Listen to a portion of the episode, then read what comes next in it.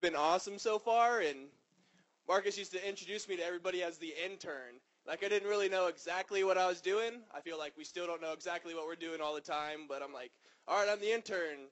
What does that mean? Do I need to like learn how to juggle or something when I'm introduced to people? Like, what do I do? But I don't know, I'm just living life and helping out wherever I can. So yeah, I'm not gonna lie, I'm a little uncomfortable up here. I haven't done this in a while, but this morning I actually put on deodorant. So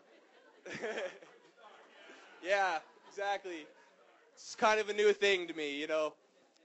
That's the first lesson also. Cleanliness is next to holiness, it says in the Bible. So wear your deodorant, not just on Sundays.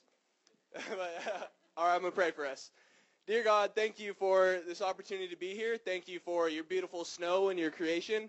Thank you for everybody that's here just for a hunger and thirst to get to know you more. We just pray that you would be here in these people's hearts and minds and you would be with me with your Holy Spirit to deliver this message. In Jesus' name we pray. Amen. All right, so I am not a Bible scholar of any sort, but the past year and a half, almost two years, I have done a lot of ministry works in schools and programs kind of like this. And it started out, well, I'll start at senior year of high school, just to give you guys a background. I went to Big Bear, Southern California to teach snowboarding and live. There's more jobs out there than where I'm from in Northern California, the middle of nowhere. I was probably be working on a farm. Actually, I did do that, but I'd probably still be there. So I went to Big Bear and worked and worked, and I grew up poor, so I wanted to make a lot of money. So that became my focus was just to work, make money, save money at anything, you know. So it was pretty bad, and it hurt a lot of friendships and relationships with people, even my parents. So don't get controlled by money. It's the root of all evil. The love of money is the root of all evil. So don't really need that. But yeah, so I was sick of working and saving. I saved up $17,000 by the time I was 20, but you can never have enough money, you know. So I realized that wasn't getting me anywhere, and I really wanted to go rafting. So I went up to Marcus's buddy from kindergarten. His name is Andy Warkin. And this camp I grew up going to called Kidder Creek. And it's an awesome camp. So I got the job as a rafting guide there. Went out there and like I wasn't really a good Christian, you know. I grew up going to church, but it never really made that transfer into my heart. So I was basically a jerk to people and not the greatest person to be around. And eventually I got fired from Kidder Creek rafting. The only job I ever wanted, I got fired from it. So I'm a story of redemption, and it's awesome. And yeah, that's pretty much what Jesus came to do is just redeem people. So after that, got fired from Kidder Creek, super bummed out, only job I ever wanted, and I went to this thing called Rockside Ranch. And it's a farm you live and work there for three months and you do like Bible studies and take care of chickens is what they mostly had and wrestle pigs and just crazy stuff. So at first they're like, all right, it costs $3,000 for you to come here for three months. Like I'm still kind of controlled by money. I still had some. I'm like, I'm not paying three grand to come work on this dirty farm and shovel poop. Like, no, I'm not doing that. But then God opened the door Craig texted me, the guy that runs it, and he's like, all right, someone paid $3,000 for you to come here, and we could even pay you for the time that you're working. So I'm like, all right, got to open that door. I got to go to Rockside Ranch. So I went to that, and it was awesome. We went to um, this one, uh, Bethel, Bethel Music. I'm sure Drew plays it sometimes, but it's like awesome worship music. We went there. I didn't even want to go. I got in a fight with a kid over like sandwiches or something. So I didn't even want to get in the car and go, but I went and I just got super I don't want to say convicted, but maybe that's the word, convicted, and I just felt the Holy Spirit just so strong and like when we were listening to music, I'm just like laying on the ground crying like a baby. And it was awesome. It was beautiful. I just felt God's love.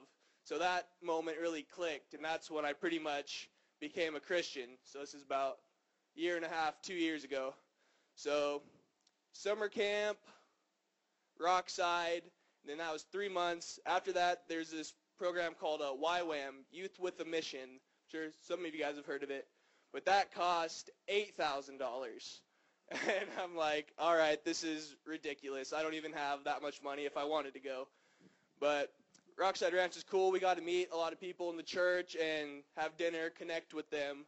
So we did that, and at the end we did like a dessert auction, kind of like the auction we had the other day, but just desserts. Everybody made desserts, and people were buying cakes and pies for like $100 each, and I made $3,000 from that.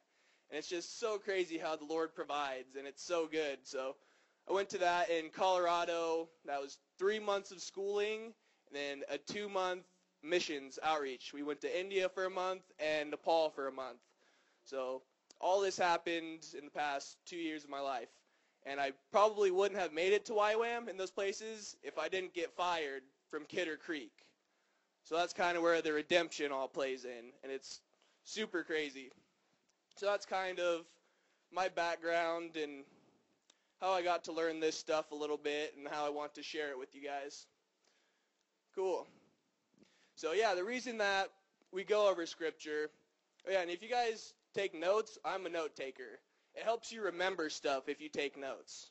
Like I have a bunch of notes, I probably won't look at them again because there's so many, but just writing it down helps me remember. So yeah, if you guys are note takers, that's awesome. So yeah, in 2 Timothy 3:16, this is the reason why, well one of the reasons why we study scripture. It says, "All scripture is God-breathed and is useful for teaching, rebuking, correcting, and training in righteousness. So yeah, it teaches, it corrects, and it trains in righteousness. So yeah, we are going through Romans right now. And I'm picking up Romans 9, 22, and I'm going to go through 10 to 4. And Marcus was saying this was a really hard text to go over. I heard him say it for weeks and weeks and weeks. And like I didn't really understand it until I started reading it myself. And I'm like, yeah, this stuff is intense. This made me rethink almost my whole view on God. Because I would like to think like, yeah, God is love. God is like, yeah, just loves you so much. But in here it just talks about like anger and predestination and he loves some people and hates other people and I'm like, okay, I guess this isn't the God that I've been learning about. Like, there's more to it, which is awesome. There's always more to it. We're never going to fully know, but I did my best by the help of the Holy Spirit. So some of this is my interpretation. So, yeah, take it or leave it. Hopefully take it because we don't have food for you to take, so you got to take something. Sweet. So when I was at Rockside, we did a Bible study, and there was like five or six steps. First, we would pray, ask for the Holy Spirit to just give us insight on this, show us what he needs to show us. Then we would read the text three times. So you could do like a little section or like a small book. I wouldn't recommend the whole Bible because reading that three times is pretty rough. But just a small section, read it three times. You're just getting familiar with the text, what it's saying and then you pick out a key word. So from Romans 9:22 to 10:4, the key word I picked out was righteousness. And the Bible that I'm using is the New Living Translation. Instead of righteous, it says right a lot, but it just means righteous. So every time it says that, your guys' Bibles will probably say righteous or something. But yeah, righteous. I looked it up in uh, the Strong's Concordance, which is basically a book that has every word in the Bible in it. Every word explained.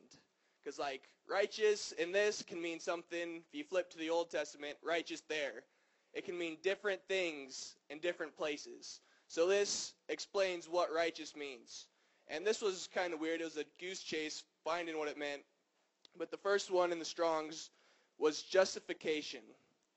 And then it took me to another one that said innocent or holy. This is for righteous. And the other one said right. And this part is kind of scary right here. It says right in parentheses as self-evident. So what we think is right. And a lot of time in history, what people think is right is not right at all. So it's it's scary stuff. And for that one, it also said judgment, punish, or vengeance, which is kind of scary words for righteousness, right? And then that would lead me to another one, which meant to show. So all this comes from righteousness. So I worked it out, finding all the way, got to the end, to show. But if you take it back the other way, it made more sense to me. So if you want to be righteous, something has to show you. God has to show you how to be righteous. And then it takes you back to the other one, which can be from judgment, punish, or vengeance, unfortunately, which is kind of crazy. But once you go through that part and experience that, it takes you back to being innocent and holy, which leads you to justification, which is just being right, being righteous. Does that kind of make sense? Sweet.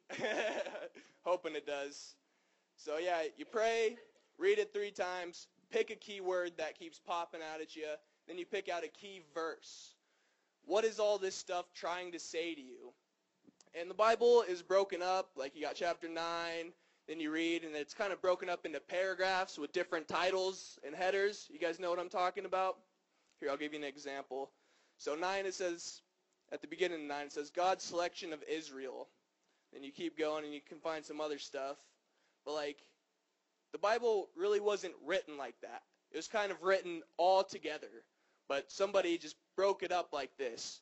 But it's not meant to be broken up. That's why instead of just finishing at 9, we go into chapter 10, verse 4, because that's still part of it. It's all together. So my key verse is Romans 10, 4. And this is out of the New King James Version. It says, For Christ is the end of the law for righteousness to everyone who believes. And yeah, so the Israelites, the Jewish people, were trying to get righteous by following the law. They were trying to do all good deeds and just trying to get to God by that. But in here, he just breaks that down, and just by faith, you can be made righteous. So I'll just go over, I pretty much have every verse kind of planned out.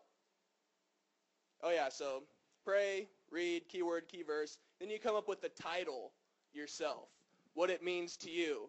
And my title for this section is Our Sovereign God Wants Your Personal Faith. So sovereign means in control. Our in control God wants your personal faith, not your parents' faith, not your brother's faith, your faith.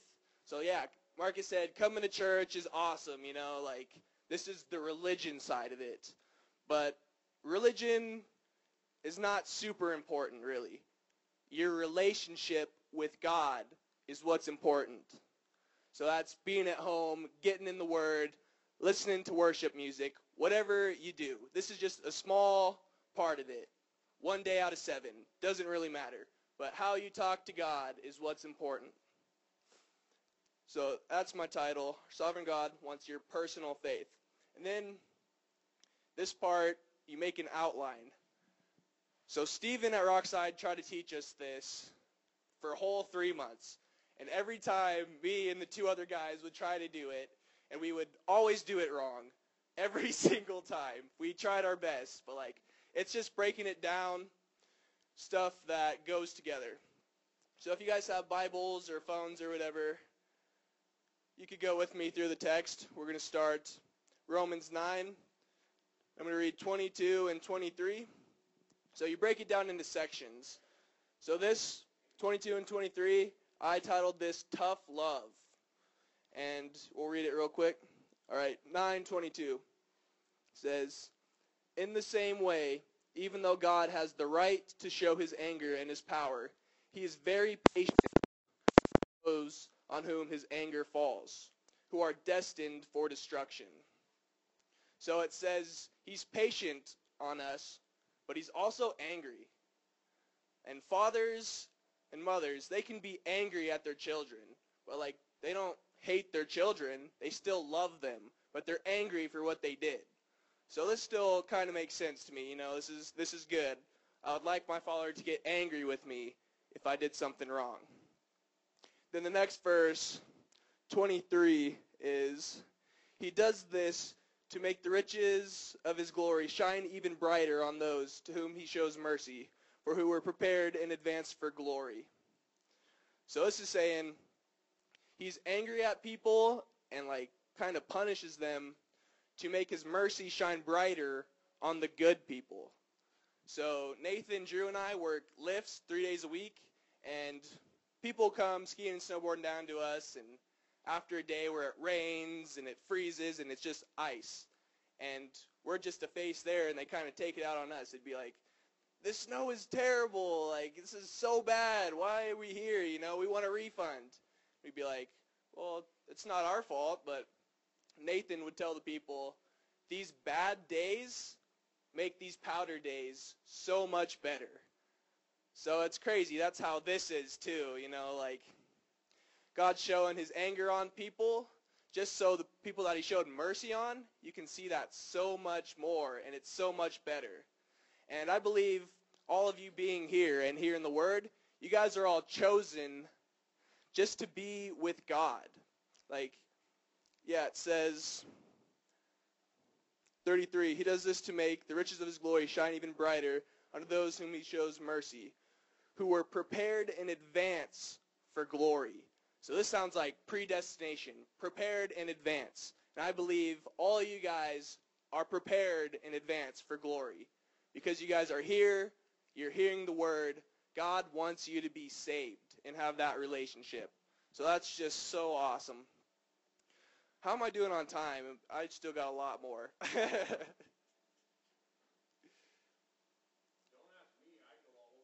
all right, cool. See,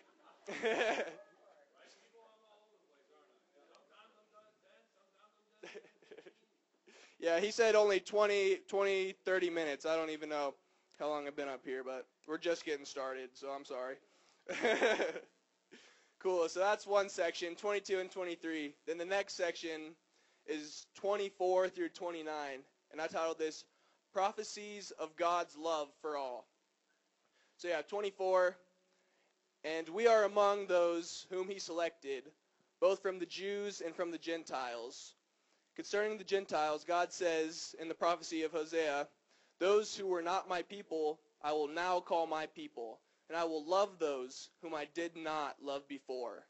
And then, at the place where they were told, You are not my people, they will be called children of the living God. So this is basically, yeah, the Gentiles were not God's people, but here it's just fulfilling a prophecy saying that they will be God's people. It's not only the Israelites that are God people anymore, Everybody's God's children if they accept that and realize that he died on the cross for us. So it's not just the Jews anymore that are selected. Everybody's selected, and it's awesome. Then the next one, and concerning Israel, Isaiah the prophet cried out, Though the people of Israel are as numerous as the sands of the seashore, only a remnant will be saved. For the Lord will carry out his sentence upon the earth quickly and with finality. And Isaiah said the same thing in another place. If the Lord of heaven's armies had not spared a few of our children, we would be wiped out like Sodom, destroyed like Gomorrah. So this is just two prophecies saying, one in Hosea, one in Isaiah, saying that everybody's saved now. Not just his chosen people, everybody's chosen if they choose to accept it. And yeah, Sodom and Gomorrah, these are cities. Well, they were cities, but they got destroyed, which is kind of crazy. Yeah, it's like, you guys know the video game Super Mario Brothers? So that's basically what was going on. You know, people were like eating mushrooms and like getting all big, stealing gold coins, sacrificing turtles, you know, fighting over princesses. So God, he just destroys the city with like fireballs. And like I'm pretty sure this is level 5 if you play Super Mario. So it's just just crazy stuff going on. And yeah, Lot's wife, she lost her last life in that one too. So game over for her. Think I'm making it up. Go it's in Genesis 19, so go look it up. Basically what happens. Level 5 on Super Mario. Yeah. crazy stuff. I'm excited to start reading the Old Testament some more if there's stuff like that going on. All right, so yeah, so 24 and 26, this is still how we did our Bible study. And I want you guys to do this so you can do this at home. Good way to get into the Word and just learn it yourself. So you don't have to come here every Sunday to get your fill, you know, you can do this at home. So 24 and 26 are just talking about Hosea. 27 through 29 is Isaiah. So just breaking up the whole text, getting to know it better. And then, yeah, 30 and 33 is a different section. I broke it up again. And this one is how to be righteous. And it says, what does all this mean? Even though the Gentiles were not trying to follow God's standards, they were made right with God. And it was by faith that took this place. But the people of Israel, who tried so hard to get right with God by keeping the law, never succeeded. So this is saying the Gentiles, who weren't even trying to be righteous and be saved, are saved just by faith. And the Israelites, who worked super hard to be saved, they do everything that they could, they failed. They were not righteous by works. So, yeah, it's pretty crazy. God chose these people that weren't even trying to be saved to be saved. And it's just super awesome. And then it says in 32, why not? Because they were trying to get right with God by keeping the law instead of by trusting in him. They stumbled over a great rock in their path. God warned them of this in the scriptures when he said, I am placing a stone in Jerusalem that makes people stumble, a rock that makes them fall. But anyone who trusts in him will never be disgraced. So, yeah, verse 32 and 33 are just saying there's no shame in stumbling. I like the King James version of verse 33 and I got it on here. As it is written, Behold, I lay in Sion a stumbling stone and a rock of offense, and whosoever believeth on him shall not be ashamed. So this is saying that shame is not supposed to be an emotion we feel. I mean, we do bad things, but we just go to God because he forgives us of our sins. So shame is not even supposed to be a real thing don't even fall into that lie. That's straight from Satan. So don't feel ashamed if you believe in him. And it's interesting. This is talking about like a stumbling stone or a rock. This is totally my interpretation, but like if you're hiking or walking and like kind of not paying attention, looking around, and you kick a rock and fall down or something, like you're gonna stop and get up and rethink how you're walking. Like I need to start paying attention a little bit more, right? I feel like this is what happens when you're just hit with the gospel, when you see God's love and just see him. Like, you're going to trip on that and you're going to be like, wow, maybe I should rethink the way I'm living my life, you know? So that's what I got out of that, which is pretty awesome. Sweet. And then 10.4, I titled this, this is a different section too. And I titled this, Stairway to Heaven or Highway to Hell. Sweet.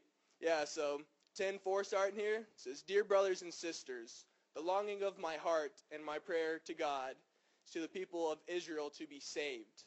I know what enthusiasm they have for God, but it is misled or misdirected zeal. So Paul wrote this and he's saying like he wants the people of Israel to be saved. That's all he wants in his heart more than anything. And that's what the Israelites want too. They have enthusiasm for God, it says, but it's misdirected zeal. So zeal is just like a burning passion. They have a burning passion for God, but they don't know how to express that. They don't know how to do that.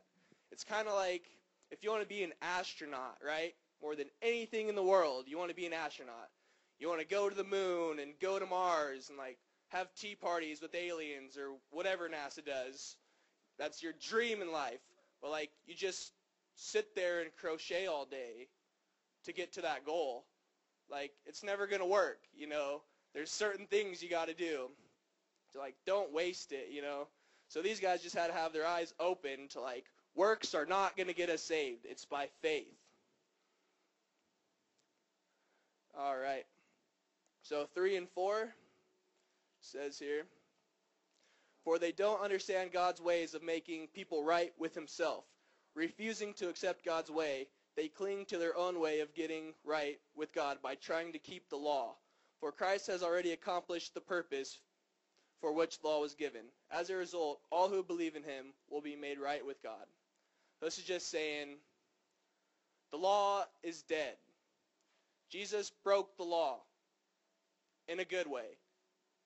So, yeah, it's it's done for. We don't have to follow the laws. We're never going to follow the laws. But just by believing him, having faith in him, we're righteous. So, yeah, that was the outline.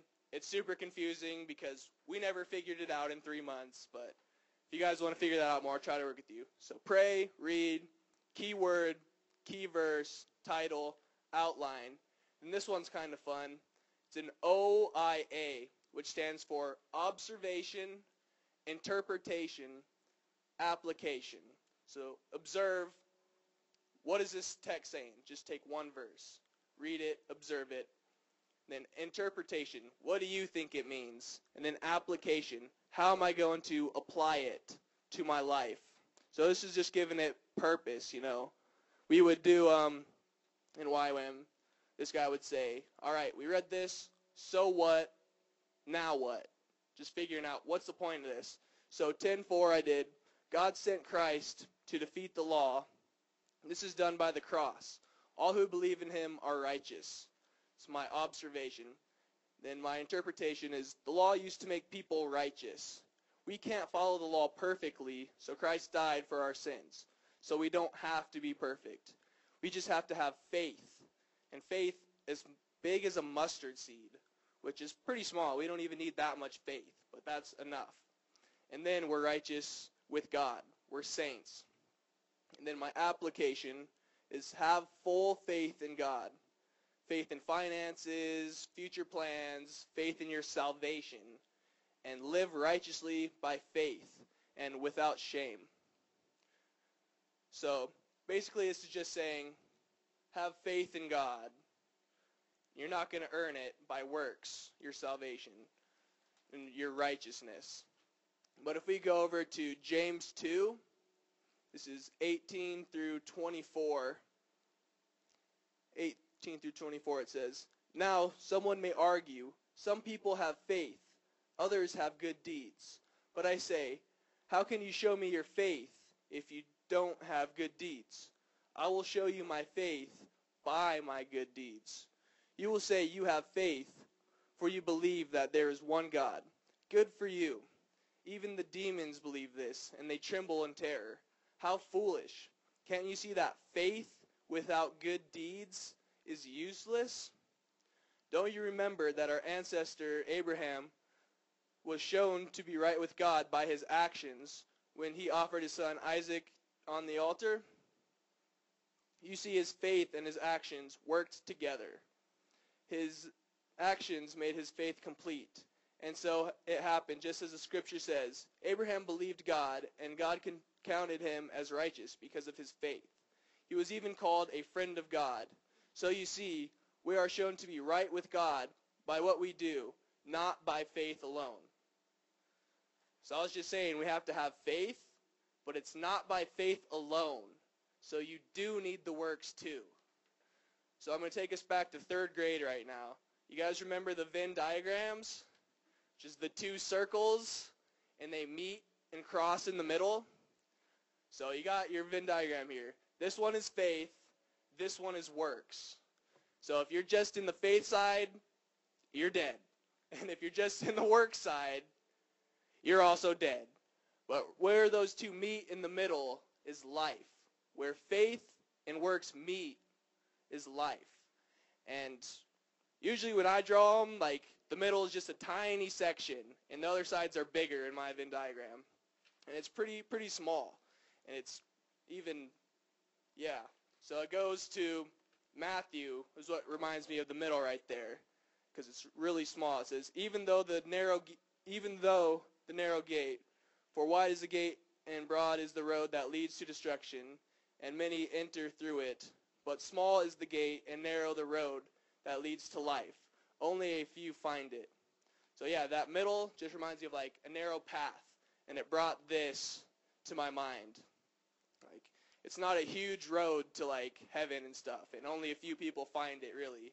And it's kind of sad, you know, but right in the middle, faith and works, that's your road right there. So just try to hit that and go with it, you know. And works can be scary. Like going to pray for somebody can be scary. And that's a work, but your faith and just everything that God has done in your life will back you up. Just know that he's in control. And yeah, it even says in Matthew 28, it says, Go therefore and make disciples of all nations, baptizing them in the name of the Father, of the Son, and the Holy Spirit, teaching them to observe all that I have commanded you. And behold, I am always with you to the end of the age. So yeah, it even says here, like, go preach the gospel. That's when your faith and works come in. That's our duty as Christians.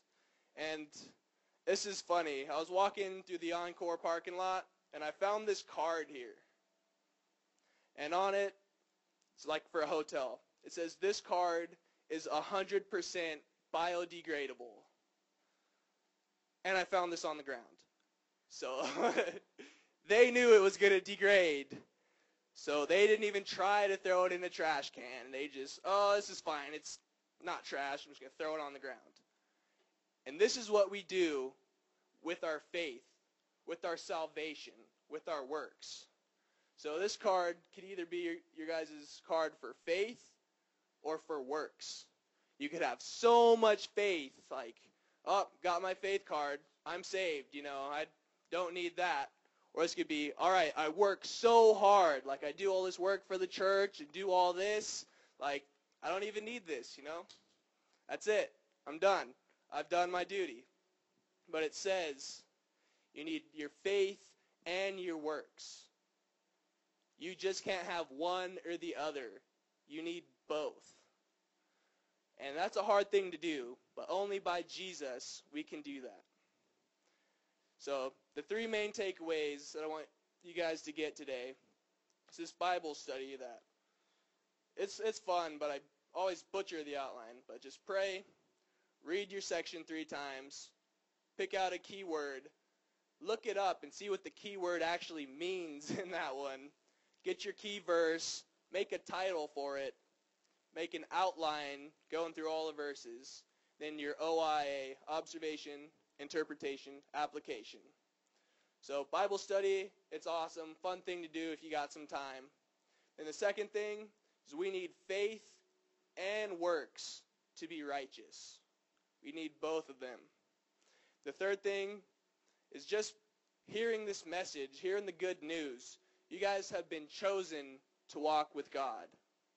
That's the best thing to ever happen in this life because it gives us eternal life, which is just amazing. We don't deserve it, but God is so good. All right, let's pray. Dear God, we thank you for this day. We just thank you for everybody here and everybody hearing this message. We just thank you that you have chosen them just to live and walk with you. We just pray that their hearts and minds would be opened, that we would just live in faith and works to be righteous. We just thank you so much, and we pray that we would just spend time just to get to know you. In Jesus' name we pray. Amen.